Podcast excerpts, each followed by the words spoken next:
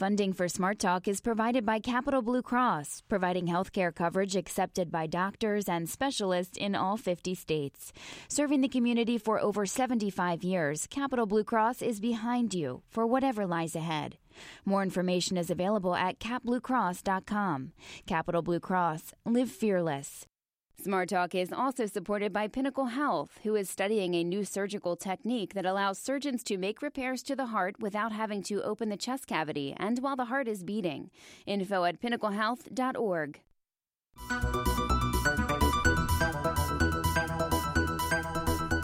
Welcome to Smart Talk. I'm Scott Lamar.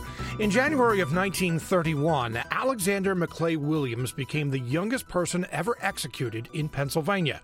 His story is fraught with Jim Crow era racism, criminal injustice, and short sighted judicial expediency, a common formula for keeping African American communities oppressed in pre war America. 87 years after his conviction, two Delaware County men have earned a posthumous, a posthumous exoneration for Williams. Joining us to share this story is Sam Lemon, the great grandson of Williams' attorney and author of Wrongly Executed The Tale of Williams' Short and Tragic Life. Also with us is Robert Keller, a criminal defense attorney with Keller, Lisgar, and Williams. Mr. Keller was instrumental in getting Alexander Williams' conviction vacated. Gentlemen, welcome to the program. Good morning. Welcome. Good morning. Good morning. If you have a question or a comment, give us a call, 1 800 729 7532, or send an email to smarttalk at WITF. I hate to reduce this to saying it's a fascinating story, but 87 years after the fact, that is one way to, to put it. But Sam Lemon, let me start at the, the beginning. Uh, paint a picture of the racial landscape of that region in 1930. Now, we're talking about Media, Chester, Aston, the western suburbs of Philadelphia. Was this a tolerant area? Uh, you know, uh, yes and no. Um, you know, Quakers had uh, long been here uh, in in this particular region. Um, my great grandfather uh, William uh, uh, H. Ridley, his parents actually had been runaway slaves uh, from Virginia during the so- Civil War. Uh, they made it to Media and they were taken in by local Quakers.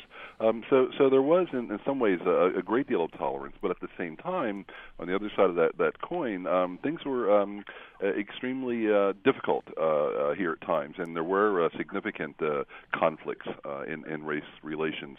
Um, as a matter of fact, um, the KKK showed up at Ridley's house about five years before this case. It was a case of mistaken identity. They were looking for someone else, happened to see somebody go into Ridley's house, and and showed up in a, in his backyard uh, as a mob with torches and and wearing uh, hoods. So, uh, you know, they, they were both. Uh, it was a, a complex, um, you know, uh, social system at that time. You know, many people. There was a uh, uh, reportedly, I don't know whether it actually occurred or not, uh, a Rally in southern Lancaster County a few weeks ago. But Yes. we don't often think of the KKK in the Philadelphia suburbs. Yes. Yeah, that, absolutely that that's unusual. Talk Yes. about Alexander McClay Williams. He was the oldest of 13 children uh, born into poverty. His father was an illiterate mushroom picker. Uh, the family raised pigs and chickens for food and extra money. What was life like prior to his incarceration? Uh, you know, I think it was probably uh, very difficult. Um, it was, as as you said, a very large family. Uh, you know, uh, they had their own, uh, you know, uh, family and, and social problems. Uh, he seemed like he didn't get a lot of attention. There, uh, in addition to the 13 kids and the two parents, there were a couple of boarders living in this uh, big ramshackle uh, house. And um, uh, and I think um, in talking with his his sister, uh, Alexander may have been a victim of, of child abuse from one of those boarders. So I think he was a kid who was just really needy for attention. Uh, began acting out at a very early age by you know uh, breaking into the local post office to steal pennies and and stamps and, and setting a fire, which uh, turned out to, to uh, cause a, an incredible uh, down, amount of damage, about twenty five thousand dollars worth in 1926, and that was actually uh, one of the things that got him uh, incarcerated, uh, adjudicated delinquent. Yeah, and we're going to talk a little bit about that in just a moment. But I want to go back to what you said that you were told by his sister, and, and the sister is still alive, correct? That's correct. Yeah. Mhm. Now, when you say abused by a boarder, are you talking sexually abused? Yes, I am. Mhm. Okay, that's what that's what I thought. There was also an indication that uh, uh, Alexander Williams was developmentally delayed. What can you say about that? Um, I had the privilege of um, reading his um, uh, uh, interview and, and his uh, student records down at the uh, Historical Society of, of Pennsylvania. I was given permission by the school back in 18, uh, 1989 uh, to do that, to view those records and make notes.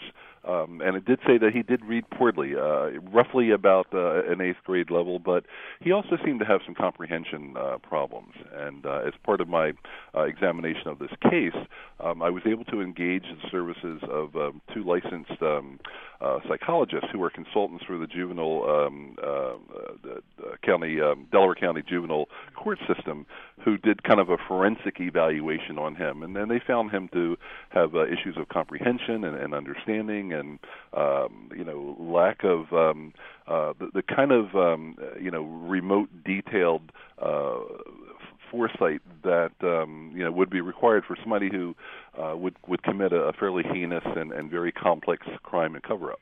I, I have to say that uh, when I read that you had done that, I thought, boy, you you really were were going into this in a comprehensive way. Uh, you know, to go back to an 87 year old case and uh, you know show it to uh, modern forensic psychologists. I mean, it, I, I was just actually even surprised that you were able to do that.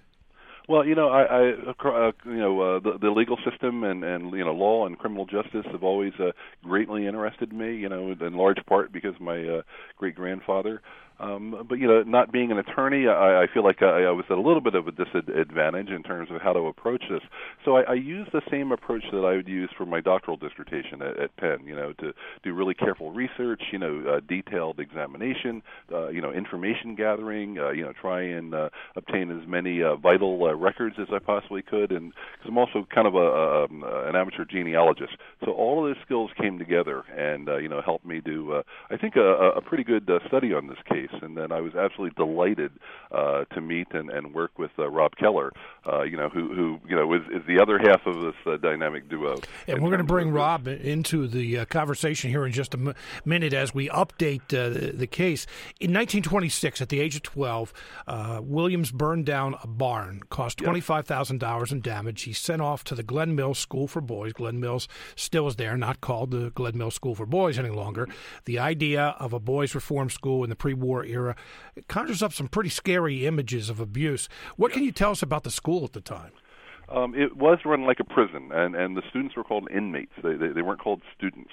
Um, when I uh, visited the, the school back in uh, 1990, the uh, school's archivist uh, gave me a tour of the grounds. I particularly wanted to see the the, the scene of the crime, uh, where the murder occurred, and also where the uh, alleged uh, murder weapon, the the ice pick, was hidden um, in a hole in the in the, the basement. But uh, he told me, yeah, it, it was it was a very uh, um, uh, kind of a, a dangerous and, and very difficult place. And uh, there was a lot of uh, abuse among the, the students themselves. Uh, there was kind of this, um, you know, prison mentality. The punishment was very severe. Uh, Alexander had been been flogged a number of times, um, according to court testimony, between uh, 20 and 40 lashes. Um, and sometimes the students, according to um, you know, the archivists, were rented out to local farmers or, or factories. So it, it, was, uh, you know, uh, um, kind of an, uh, you know, Oliver uh, Twist sort of uh, era. Well, and the word flogged is not one you hear uh, associated with punishment uh, very often uh, nowadays. At the school is a house matron, kind of a, a dorm mother, Vida Robare who lived on the campus with her 10 year old son. Her ex husband, Fred Robare, also lived and worked on the campus. What can you tell us about their background? Uh, they came from Michigan and uh, kind of a hard scrabble life, uh, according to um, Fred Robare's uh, great niece, um, who I've been um, uh, in contact with, Teresa Smithers, who, who provided invaluable out-of-state research uh, for me. But uh, the, the Robares were, were known as uh, kind of a hard-drinking, hard-fighting uh, family, uh, French Canadians, and uh, a number of the Robare brothers uh, went to prison. Um, one of Fred Robare's brothers actually went to prison for 31 years for a uh, bludgeoning murder that occurred during a robbery that he and another gentleman uh, were doing. But um, you know, Vida Robare, by all uh, reports, was uh, just a wonderful person. Uh, you know, a devoted mother. But I think she had a really very hard life uh, back uh, back in Michigan. And their firstborn child, actually in Michigan, um, died the day it was born due to malnutrition. So I think, uh, you know, as an old so- social worker, I mean, that, that tells me that uh, that family has some serious socioeconomic and, and perhaps psychological problems. Wow. Yeah, that, uh, again, something you don't hear very often today. No. In 1930, 1930, four years into Williams' incarceration, that's what we'll call it, since that's mm-hmm. how they referred to it as well. Yeah. Uh, he was he was scheduled to stay at Glen Mills until his 21st birthday. Yes. Alexander is a 16 year old adolescent. Uh, I understand that uh, he had uh, some disciplinary problems. Um, what kind of uh, disciplinary problems uh, were we talking about? You know, lying, stealing, uh, you know, misbehaving, uh, you know, things of that nature. But um, according to to the testimony of the uh, school superintendent, um, the, he, the, the intendant would would never designate him as as incorrigible, even though uh, that was the reason for the the court's. Um, uh, you know, adjudication and, and placing him there, but um, you know his his crimes were not really crimes at all. I mean, they were really misdemeanors. Um, so uh, it wasn't like he was uh, you know assaulting people. In fact, there's no violence in this kid's background whatsoever, and that was one of the things that, that stood out in the uh, forensic evaluation. That the psychologist said he he doesn't fit the profile. He he doesn't seem to have had the um, you know that kind of anger and, and deep hatred um, that would warrant uh, uh, you know a, a brutal murder where somebody stabbed 47 times with an ice pick. Uh, so let's go to October 3rd, 1930. Fred Robare goes into his wife Vida's uh, bedroom and finds her dead. She had been murdered. Uh, talk about uh, what had happened. Well, uh, he he gave actually two versions of the story. One uh, to the to the local paper, uh, the Chester Times, uh, it was called at that time, and, uh, and to the authorities. And as you said, uh, you know, he he he said he. Uh, uh, came back, and actually he came back with a with a work crew of boys. And the local version was that he said that uh, he gave his key um, to the um, cottage, and and these cottages, um, because it was run like a prison, they all had doors. They all had self-locking doors, uh, these latching mechanisms. So you couldn't get into a cottage or move about within the, the floors of the cottage without keys but he claims he gave a, a key for some reason to one of the boys opened the door, and the boy said, "Gee, the door was already open." And then he goes in and, and finds uh, his wife's body, and uh, he says, "Well, you can imagine uh, how how I felt." Um, there was a second version, though, in which he wrote a letter to his parents that was quoted in a um, Michigan newspaper, in which he said uh, he came back, uh, you know, from working in the fields with the boys. He sat down in the dining room waiting for Vida to come down. Uh, when she didn't come down, and he went upstairs to see if maybe she was asleep or something, and then again discovered her body. So he, he gives two two kind of different versions. But um, the, the condition of the room was was extraordinary. The re- the room was actually fairly pristine, except for for two things. Obviously, you know, a dead woman laying on the floor. Um, her ex-husband Fred uh, testified in court. It looked like there was, uh, you know, 10 gallons of blood uh, on on her bed. There was a great uh, pool of blood. Uh, a lamp was knocked over, but the only other thing um, in the room was a bloody man's uh, handprint, a left handprint left on the wall by the door that exited uh, the, the bedroom. That handprint was uh, examined by two local uh, fingerprint experts. It was photographed by the Pennsylvania State Police. The newspapers kept saying, "You know, this this is the the linchpin. This this is going to solve this case," and it was never mentioned again. Hmm. And by the way, we're going to bring uh, Rob Lemon into our conversation just a few minutes once we uh, get to uh, 2016, 2017. But uh, actually uh, Rob Keller. Rob, yes. did I say, did I say Lemon? I'm sorry. I, We're that, spiritual brothers. I was going to say it made you sound like the Lemon Brothers or something like that. That's right. Yeah, I, I knew that. I'm sorry, I misspoke. uh, before I, I, have a break here in just a moment, but uh, uh Sam Lemon, and Lemon is your last name. Uh, describe the events that, that followed: uh, the Williams arrest, the interrogation. He had no legal counsel and offered, and he did offer a confession. Yes, it, it, um, I, I didn't understand exactly what happened until I read the 300-page trial transcript, and then all things became clear. So um, what happened next was, um, you know, Alexander was out uh, with a work crew uh, himself, uh, and the work supervisor sent him on uh, two errands. Actually, uh, he comes back from those two errands wearing the exact same clothes, not acting unusual. He was gone the same amount of time, but they had uh, created these elimination lists of suspects, and so the school was looking at who was out of supervision at any given time during that uh, that window between you know 1:30 uh, p.m. and and 5 p.m. when uh, the, the the victim's body uh, was discovered. Um, and so, you know, they, they kind of came up with, uh, you know, he, he was one of these um, individuals. But you're right, he was interrogated at least four or five times, possibly more. No parent in the room, no uh, uh, defense attorney. Uh, he initially, uh, you know, uh, denied any knowledge of it vehemently, and it wasn't until the third confession that he finally caved in. Um, but actually, in, in reading the trial transcript, uh, I became aware that the school superintendent, who was kind of leading uh, some of these interrogations, had been a prison psychologist in Indiana, and he went to great lengths to trick this kid, this learning disabled kid, uh, to confuse him about, uh, you know, the, the timeline and what happened, and and uh, he said, uh, you know, uh, uh you know, if you were seen uh, at, at the cottage at the scene of the crime, which was totally not true. Um, and so there was um, a great deal of gaslighting uh, that went on to confuse this kid. And, and as, as you may know, um, in criminal justice, uh, juveniles will often confess to crimes that they did not commit.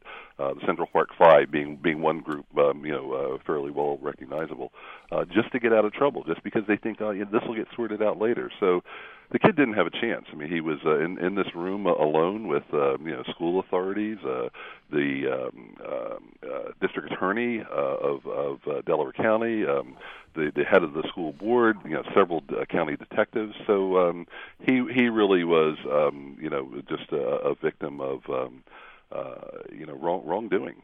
You're listening to Smart Talk on WITF, your home for NPR News and all things regional. I'm Scott Lamar.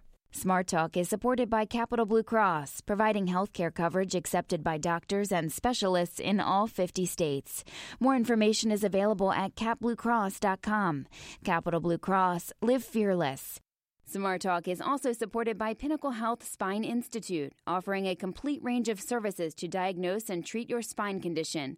More information is available at pinnaclehealth.org/spine. We're talking with Sam Lemon, author of Wrongly Executed, the tale of Alexander Williams' short and tragic life. He was the youngest person executed in Pennsylvania.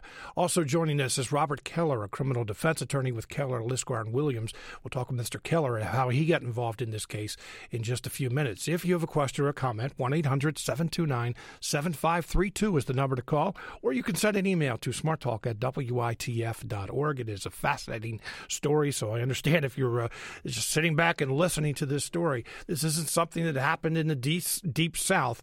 This is right here in uh, southeastern Pennsylvania. All right, uh, and Sam, let me talk to you for a few more minutes about uh, Alexander Williams.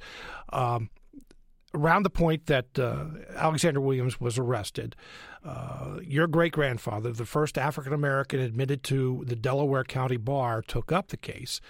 Let's talk about the trial. An all white jury, an aggressive prosecutor, a hostile judge.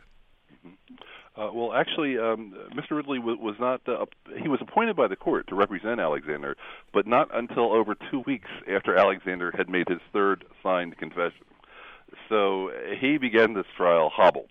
Um, and I think that was really part of the uh, you know uh, part of the plan that he was there basically for window dressing. Um, they didn't want him to do anything, um, but um, you know, in reading the court uh, the trial transcript, uh, he he was noticing that there there were there was evidence being uh, introduced at, at trial of the woman's bloody clothes, photographs of the crime scene that he had not seen, and he's saying, "Hey, wait a minute, what what, what is this? You know, who who took these photographs?"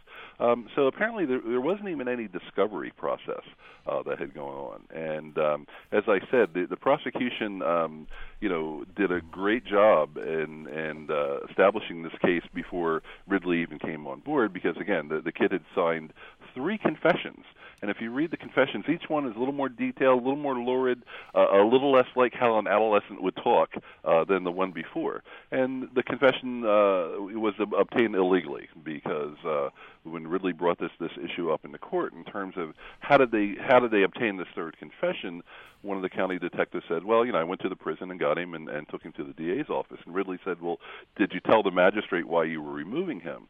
Uh, because he had been uh, held on on a uh, writ of habeas corpus in prison only to be removed to attend another hearing. And the detective says that no, I didn't tell the magistrate uh, why I was removing him.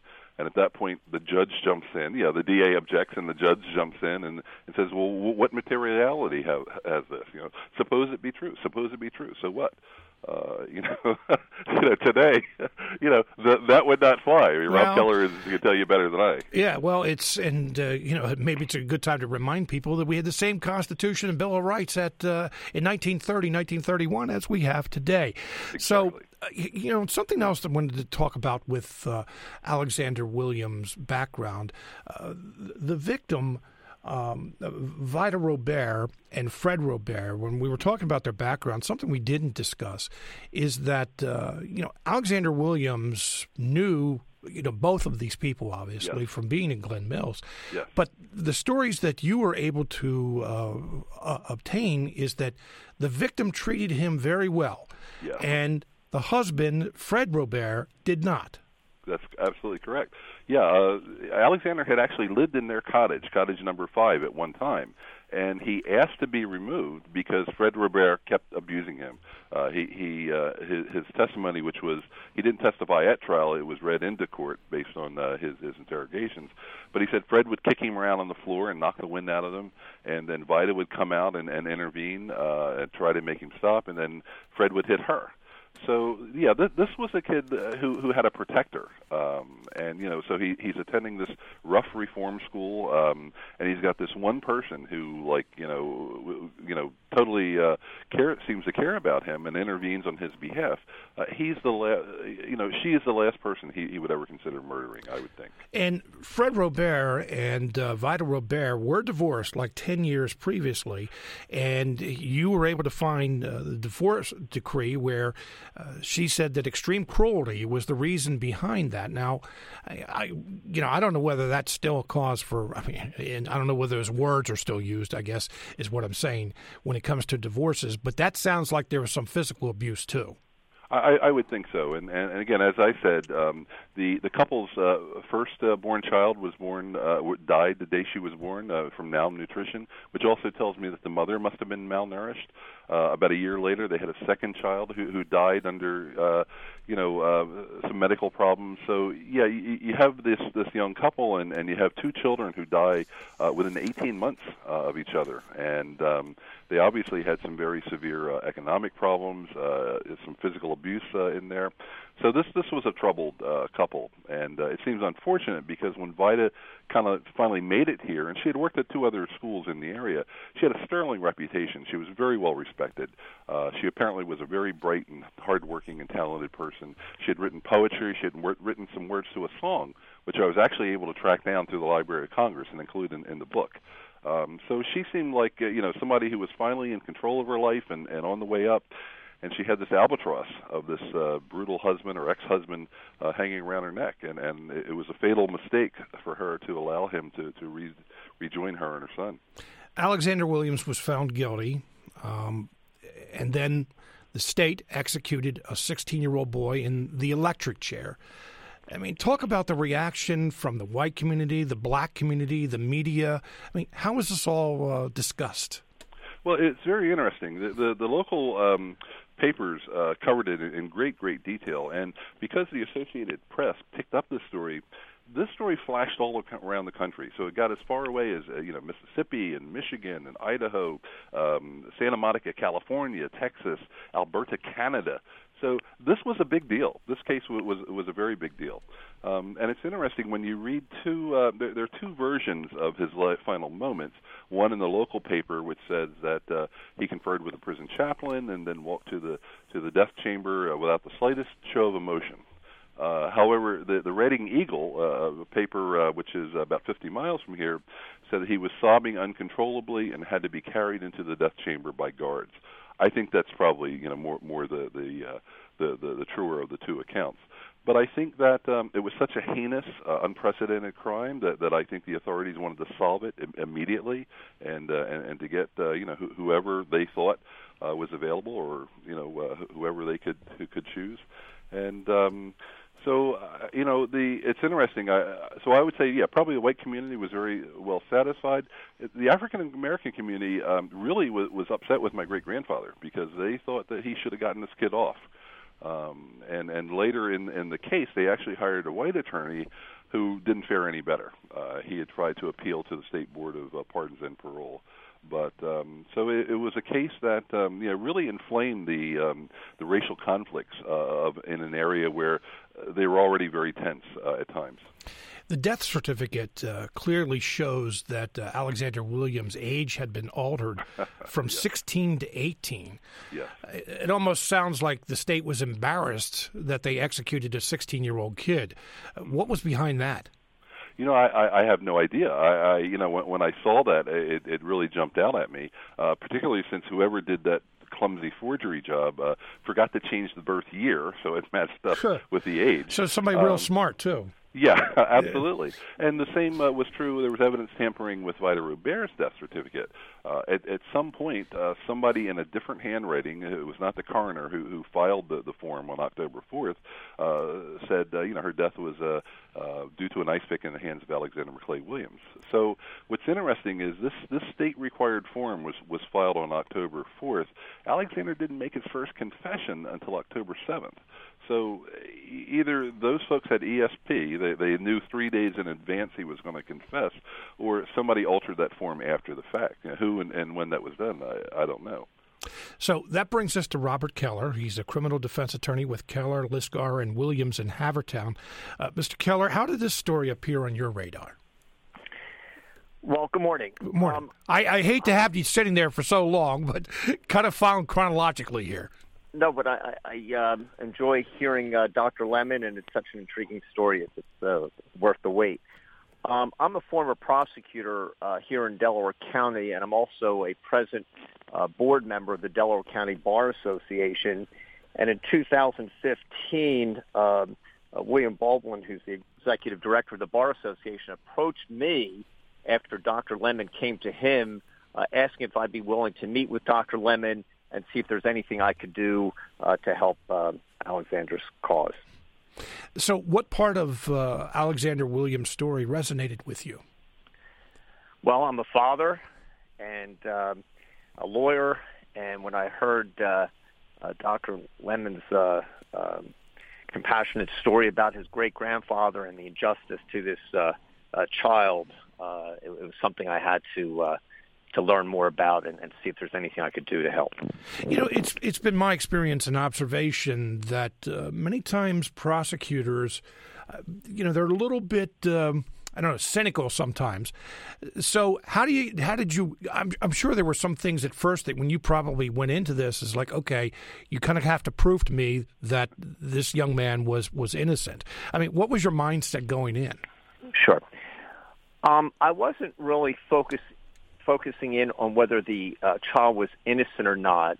I was focusing in to see whether justice was served, whether the child was afforded a fair uh, representation and, and a fair trial. And it was, it was abundantly clear from the beginning that uh, uh, his lawyer was uh, uh, handicapped dramatically in representing him, and the system uh, failed miserably in uh, in prosecuting this case. So that was my focus, and uh, um, and that's uh, and that was borne out.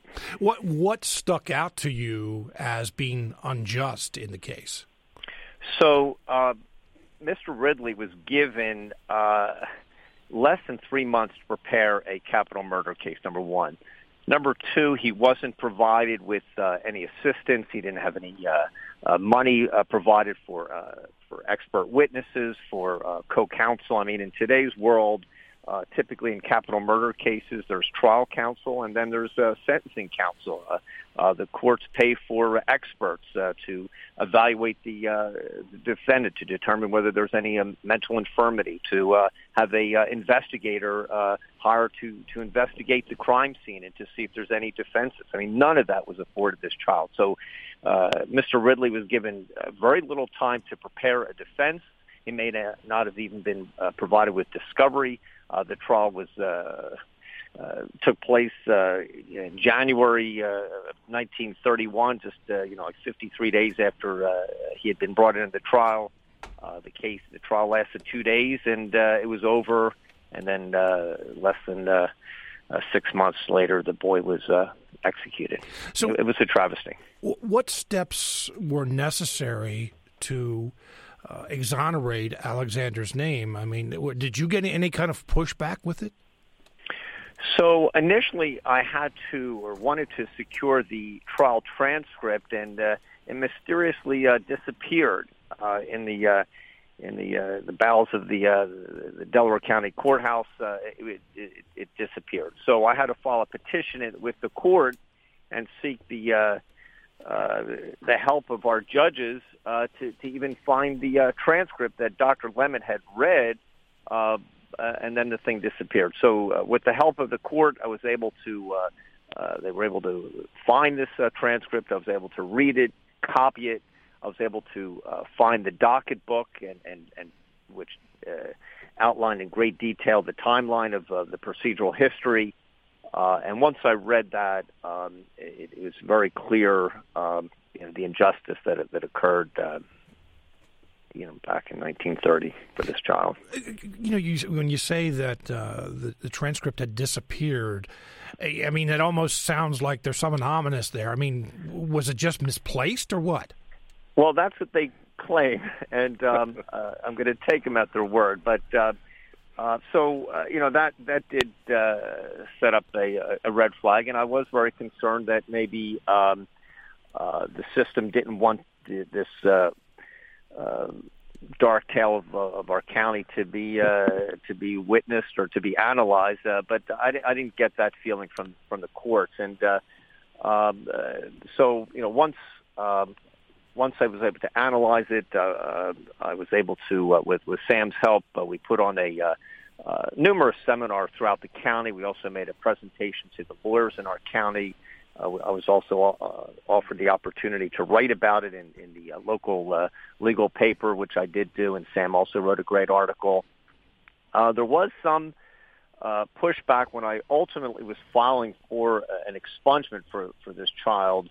Uh, there was initially um, a position being taken by the, the Delaware County District Attorney's Office that seemed to be more of a uh, of a procedural versus really uh, a factual basis to uh, to deny what I was seeking. So, after meeting with the the district attorney uh, Jack Whelan and, and uh, explaining what we were seeking, uh, and then uh, finally getting some help from the, the trial judge, who the trial the judge who was actually uh, there to make the decision about the expungement. Uh, we were able, obviously, uh, evidently, I mean, to to uh, finally secure the expungement for the child an 85 year old case that there's even some pushback. That's that that's that's that's hard to believe almost. But all right, so when you said you got the expungement, obviously there wasn't a trial, there are no witnesses, there's no new evidence. How are you able to obtain that expungement? All right. Well, I think there was some uh, public relations aspect to this. Uh, number one, uh, I, I think there's you have to go back to the, the investigation and, and the trial. Uh, this handprint, to me, uh, it, it was crucial to the case.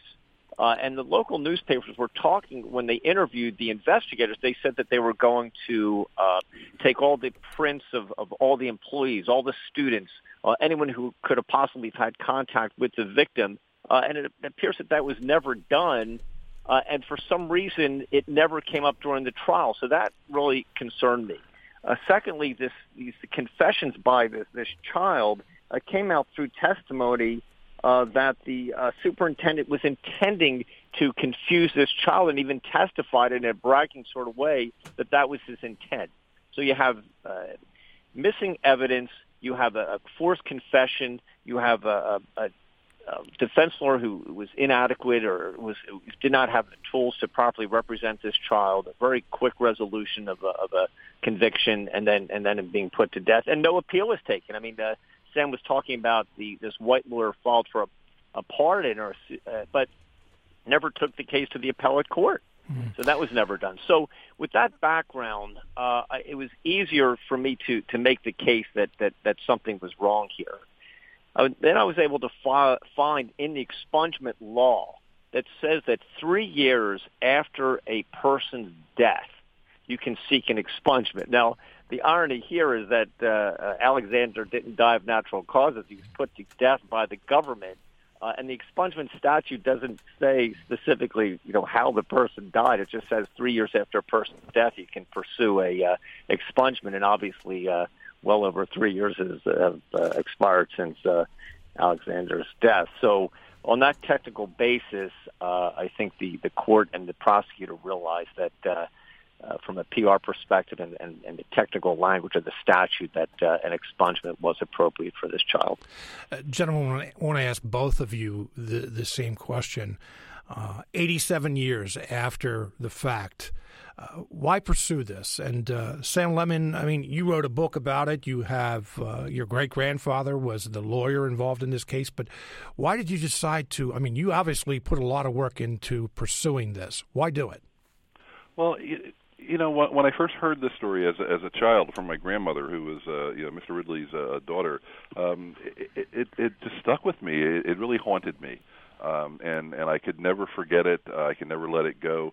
And as I grew up, I began to you know um, slowly gather research, and and um, I, I just had this burning desire to know at the beginning, why would this kid do such a heinous crime? But then, uh, as uh, you know, time went on, it became clearer and clearer to me that um, he, he he couldn't have done this crime. He couldn't possibly uh, have done this crime. So you know, part of it maybe uh, began as as a matter of family honor, wanting to know why uh, my great grandfather, who was uh, by all accounts of the local legal community, a, a great attorney, um, a practicing attorney for 54 years, um, why would he lose one of the most important cases of his entire career? And um, again, as as uh, time went on, the, after I gathered a great deal of research, um, it, it just uh, compelled me even more uh, to bring this this case to light. In part because, and, and I think this is one of the reasons why the Delaware County Bar has been so supportive. Is this is kind of a cautionary tale that has great implications for uh, the, the legal system today, uh, the way juveniles are handled. And you see almost every uh, uh, week uh, there's a case in the in the papers about uh, some kid being exonerated or, or you know sentence being reduced, or the issue of uh, you know should juveniles uh, be sentenced to, to, to life imprisonment. So um, it, it does have uh, great implications uh, for what uh, is going on. Rob, I, Rob, let me ask you the same question. Uh, sure. You know, why take on an 85 year old case and uh, uh, seek the expungement?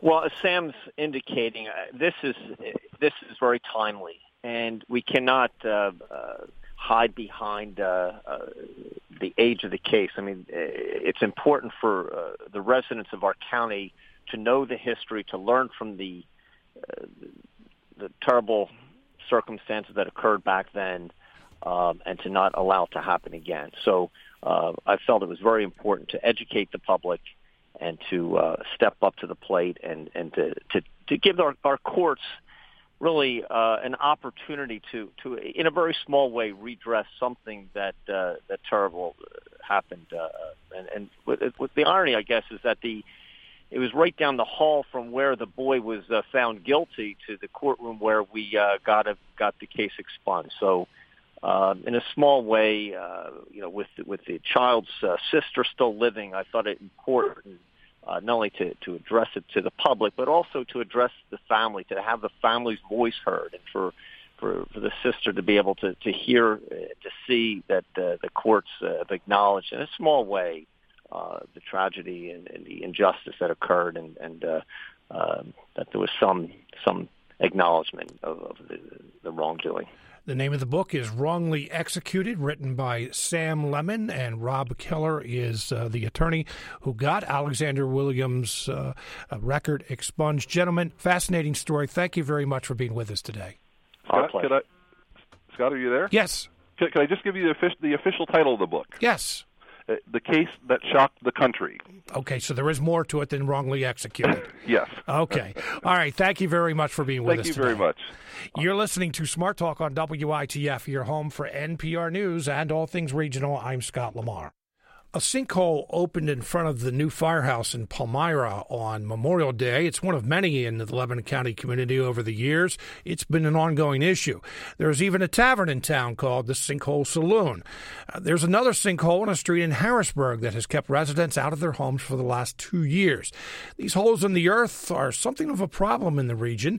And joining us to discuss these geological events is Bill uh, Bill Kochanov, who is a senior geologic scientist with the Pennsylvania Department of Conservation and Natural Resources. He authored the 2015 report, Sinkholes in Pennsylvania. Mr. Kochanov, welcome to the program. Thank you for uh, having me. If you have a question or a comment, 1 800 729 7532. Send an email to smarttalk at witf.org. All right, what, uh, what is a sinkhole? Well, um, sinkholes uh, depends what definition you use. Uh, for geologists, sinkholes are just part of a, a natural process. Uh, certain rocks, in this case limestone, is more easily dissolved away than others, and through this dissolving away over long periods of time, creates openings or voids underground. So then we start to think about sinkholes themselves. Well, you know, you go out, you see the hole in the ground, and say, well, okay, where did everything go? So, in order to have that, you have to have some other opening down in the subsurface where that stuff gets moved to. So, so that's one of the criteria. Second, you have to have something to move it there, and water is usually the the medium that moves the material from there down into this other opening. But uh, so that leads into um, how how you know what what can cause those things. Well, there are subsidence can occur through uh, subsurface mining. You're removing material down underneath, and obviously you can get subsidence that way. Uh, second way, uh, just through being in uh, limestone areas. And the third way, uh, this is more common, is uh, simply just from constructional relic materials. Those are things that are left buried in the ground that either decompose or deteriorate over time, creating openings underground, and then uh, they they collapse and create uh, holes at the surface. Sort of like you know if you had an old septic tank out in the back you didn't know about, and over time it deteriorated right away, and a hole opened up. Oh, it's a hole. It's a sinkhole. Well, sort of. Mm-hmm. For us laymen, many times we see the hole and right away say it's a sinkhole. You look at it a little bit differently. When you said in this case, uh, were you talking about Palmyra? Um, it it can uh, occur uh, in different ways, and that just depends on, on again where you're at. I get calls all the time from the general public, and it's oftentimes a detective type of, you know, where do you live? You know, seeing if they're underlain by limestone or not. Are they in a coal mining area? Those sorts of things. So you have to sort of filter the call down to, oh, by the way, we had an old shed out in the backyard that got torn down, but the foundation was left in, and you know that caused a problem. Mm-hmm surely within certain areas of Pennsylvania, sinkholes are more prevalent than other areas. Uh, Palmyra being in that belt of limestone that extends from Allentown, Bethlehem area all the way down, uh, sort of arcing its way through Harrisburg, down through Carlisle, Shippensburg, and down into Maryland and continues. Mm-hmm. So uh, when you say, does it apply? Yeah, it can. You know, there that's sometimes where the problem uh, gets compounded is that you have infrastructure failure, the source of the water, and you're also in a limestone area where the natural processes of sinkhole formation have been going on for a long time. So, in, in Palmyra's case, and I'm not just going to focus on Palmyra, I mentioned, uh, I believe it's 18th Street in Harrisburg, where there's a huge sinkhole that opened, and the residents still aren't there because it's just not safe to go back into those homes. Uh, when it, look at those, I mean, without say construction, pipes, water, sewer, all those things, would those things naturally occur in Palmyra or Harrisburg? Yes, you do get the the naturally occurring sinks. You know, these processes are going on all the time. Um, it's just a matter of uh, sometimes in uh, as urbanization uh, occurred over time, uh, water pathways have changed. Uh, stormwater drainage has been moved from this spot to this spot, sometimes into areas where it normally would not go. And so sometimes that compounding of uh, development uh, can exacerbate the situation and cause things to open in areas that, well, they may not have formed there, but, you know, in, uh, in a natural sense, they would have formed, but that's the time variable that, that uh, sometimes gets uh, thrown out there. And, you know, we can sometimes accelerate that uh, time lapse type of uh, sinkhole formation simply through the uh, modification of where water goes. Uh, President Trump, I understand, is going to be in Ohio today uh, to announce an infra- infrastructure improvement plan. Politics aside, we know that we have an aging infrastructure in this country. Pennsylvania, especially, has an aging infrastructure. Does that contribute to this? Well, yeah, you got to think about it. You know, if you have a six inch water line under pressure, and it's been in the ground for 50, 60, 70 years, and it's been made of cast iron. Well, iron rust, you know, and you can start developing uh, leaks, and uh, and when under pressure, you know, it can uh, sort of compound itself over time, you know, and as it leaks, it flushes more and more soil down. If there's a, a, a an opening or a void nearby, well, it's going to move that material into that, and again, as it undermines the pipes, it weakens it creating more leaks and perhaps uh, feeding the sink, so to speak. What kind of planning goes into this? And I'm going to ask this two ways. Today, what kind of planning when there was construction, we're building a, a say a housing development, or you know just updating the uh, the infrastructure underground? Uh, I'm, I'm, I'm sure that the planning is a little bit different than what it was, or maybe a lot different than what it was 80, 100 years ago when some of these pipes went into the ground. But talk about today and then compare to uh, th- those years ago. Well, you know, years ago, you started, you know, you think about uh, people moving into areas and, and developing residential neighborhoods. You know, the uh, the limestone area is typically flat, good places to put roads, railroads, and that's where cities sprung up, you know. And sometimes the thought process didn't really include the potential for sink development, you know. So um, we're sort of past that point. You know, we have established communities now that are, are in these areas and uh, sort of retroactively having to deal with problems that they may not have been aware of from the founding fathers coming forward.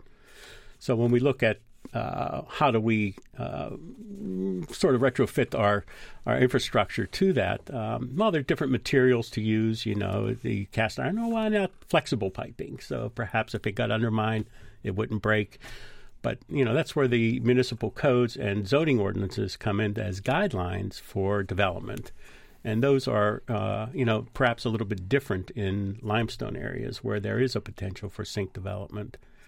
So you know, you kind of rely on uh, what works, what doesn't work. You know, and, and usually engineering uh, practices uh, have evolved over the past, oh, geez, 30, 30 years here with regard to sink uh, uh, development and uh, how to remediate those issues and.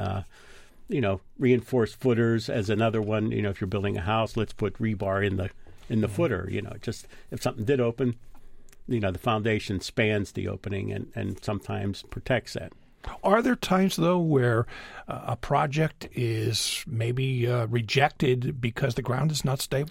Yes, I mean that happens. You know because uh, it, it, you know those go before you know uh, uh, scrutiny by the municipal authorities. You know, and at the same time they have to recognize the fact that oh well, hey, you're in a limestone area and limestone areas get sinkholes what safeguards are you including in your proposal to um, minimize any impact that may have on the development? And once you're out of the picture, afterwards, you know, if a hole opens up and you're long gone, you know, we're left over to basically take uh, pick up the tab. You know, so sometimes it's it's it's, it's long term planning also.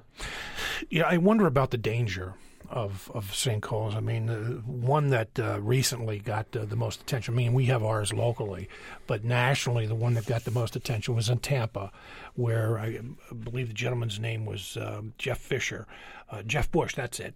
Uh, who the guy was asleep, and in the middle of the night, a huge sinkhole opened under his house. His body has never been recovered. I mean, obviously the answer to the question is yes, they're dangerous, but how often does something like that happen? Uh, in Pennsylvania, it you know I don't believe it has happened where someone uh, has fallen down into a hole. And I fell into a couple, but it was just oh, from, really? from clumsiness. But that that's and another you live issue. to tell it. You're yes. here today.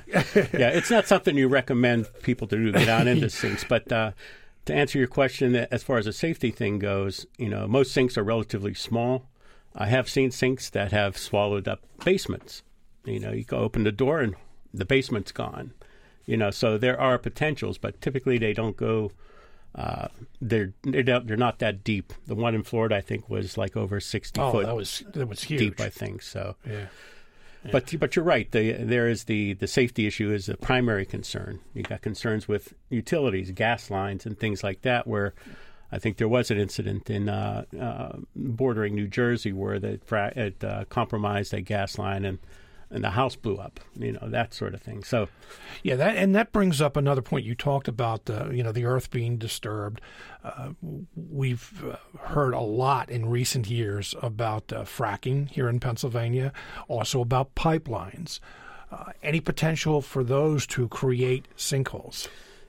Um, not so much in the in the fracking thing. That is usually uh, the depths are much deeper. They're not geologically in the same areas, you know. So not so much there. You know, I mm-hmm. would just throw that one out. The pipelines, there's consideration for, um, you know, is there potential for sinks to compromise a pipeline?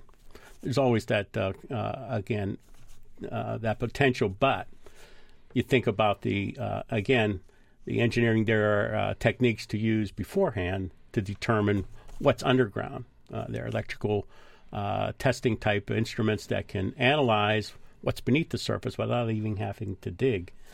So those things are usually put into that perspective, and a lot of legwork goes into um, the uh, determination of where to put a structure uh, based on uh, you know a lot of preliminary uh, testing and things like that. So mm, you know, and, and, you know, again, you got to think of water as being being the trigger in all of this, you know, and so um, keeping water away from from structures too, you know, or uh, you know, but you can't outrule the Hurricane Agnes type of event where you get over a foot of rain at you know over a couple day period and kind of all bets are off. But those are things to, to plan for, though. You know, you can never say never. It's basically what you're saying. Correct. Yeah.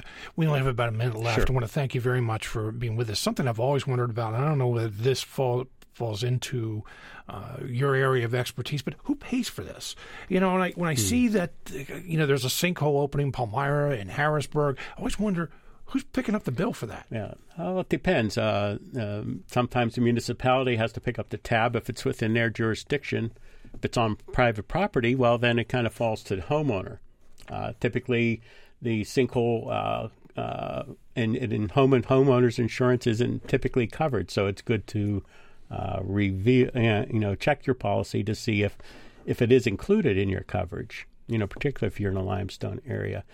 A lot of times it isn't, and it's a separate rider uh, policy that you have to get to to include that. So it's Yes. So. Mm. Bill Kochanov is a senior geologic scientist with the Pennsylvania Department of Conservation and Natural Resources. He authored the 2015 report, Sinkholes in Pennsylvania. Thank you very much, Bill, for being with us today. Thank you for having me. Coming up on uh, tomorrow's program. Uh, we talk about a new state agency charged with studying rare diseases and also the Pennsylvania State Museum's Art of the State exhibit. Smart Talk is produced by WITF as part of our mission to deliver relevant, high quality programming. Support for this program comes from Capital Blue Cross, which shares WITF's commitment to being a valuable and trusted resource for the communities we serve. Capital Blue Cross, live fearless. Smart Talk is also supported by Pinnacle Health, committed to reducing hospital acquired infections and readmission rates. More information on Pinnacle Health's achievements in patient safety can be found at pinnaclehealth.org/quality.